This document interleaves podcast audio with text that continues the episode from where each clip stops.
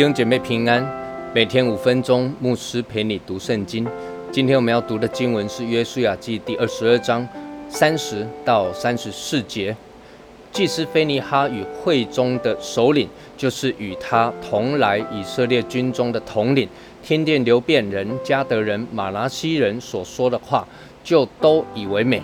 祭司以利亚撒的儿子菲尼哈对流变人、加德人、马拿西人说：“今日我们知道耶和华在我们中间，因为你们没有向他犯了这罪。现在你们就以色列人脱离耶和华的手了。”祭司以利亚撒的儿子菲尼哈与众首领离了流变人、加德人，啊，从基列地回往迦南地，到了以色列人那里，便将这事回报他们。以色列人以这事为美，就称颂神，不再提上去攻打流变人、加德人，毁坏他们所住的地了。流变人、家的人给坛起名叫正坛，意思是说，这坛在我们中间证明耶和华是神。接续着上一段的经文，约旦河东的两个半支派，他们在回到家乡之前，在约旦河畔筑坛，那么。河西的支派一发现，就派了菲尼哈和各支派的首领，那前来问他们足坛的目的。那河东的支派呢，赶紧的解释说，他们不是为别的神来足坛，也不是要在这坛上来献祭，而是要在你我的子孙当中来做见证。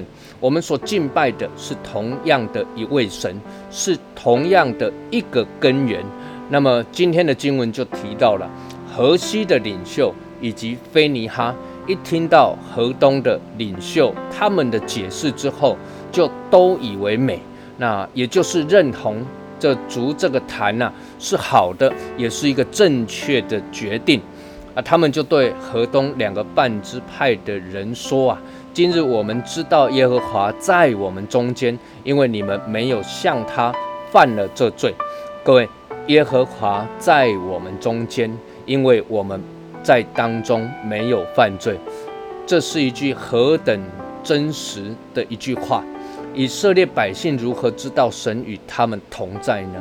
当然，神的应许与他们同在。当然，透过神的带领、神的帮助、神的祝福，以色列人可以知道神同在的真实。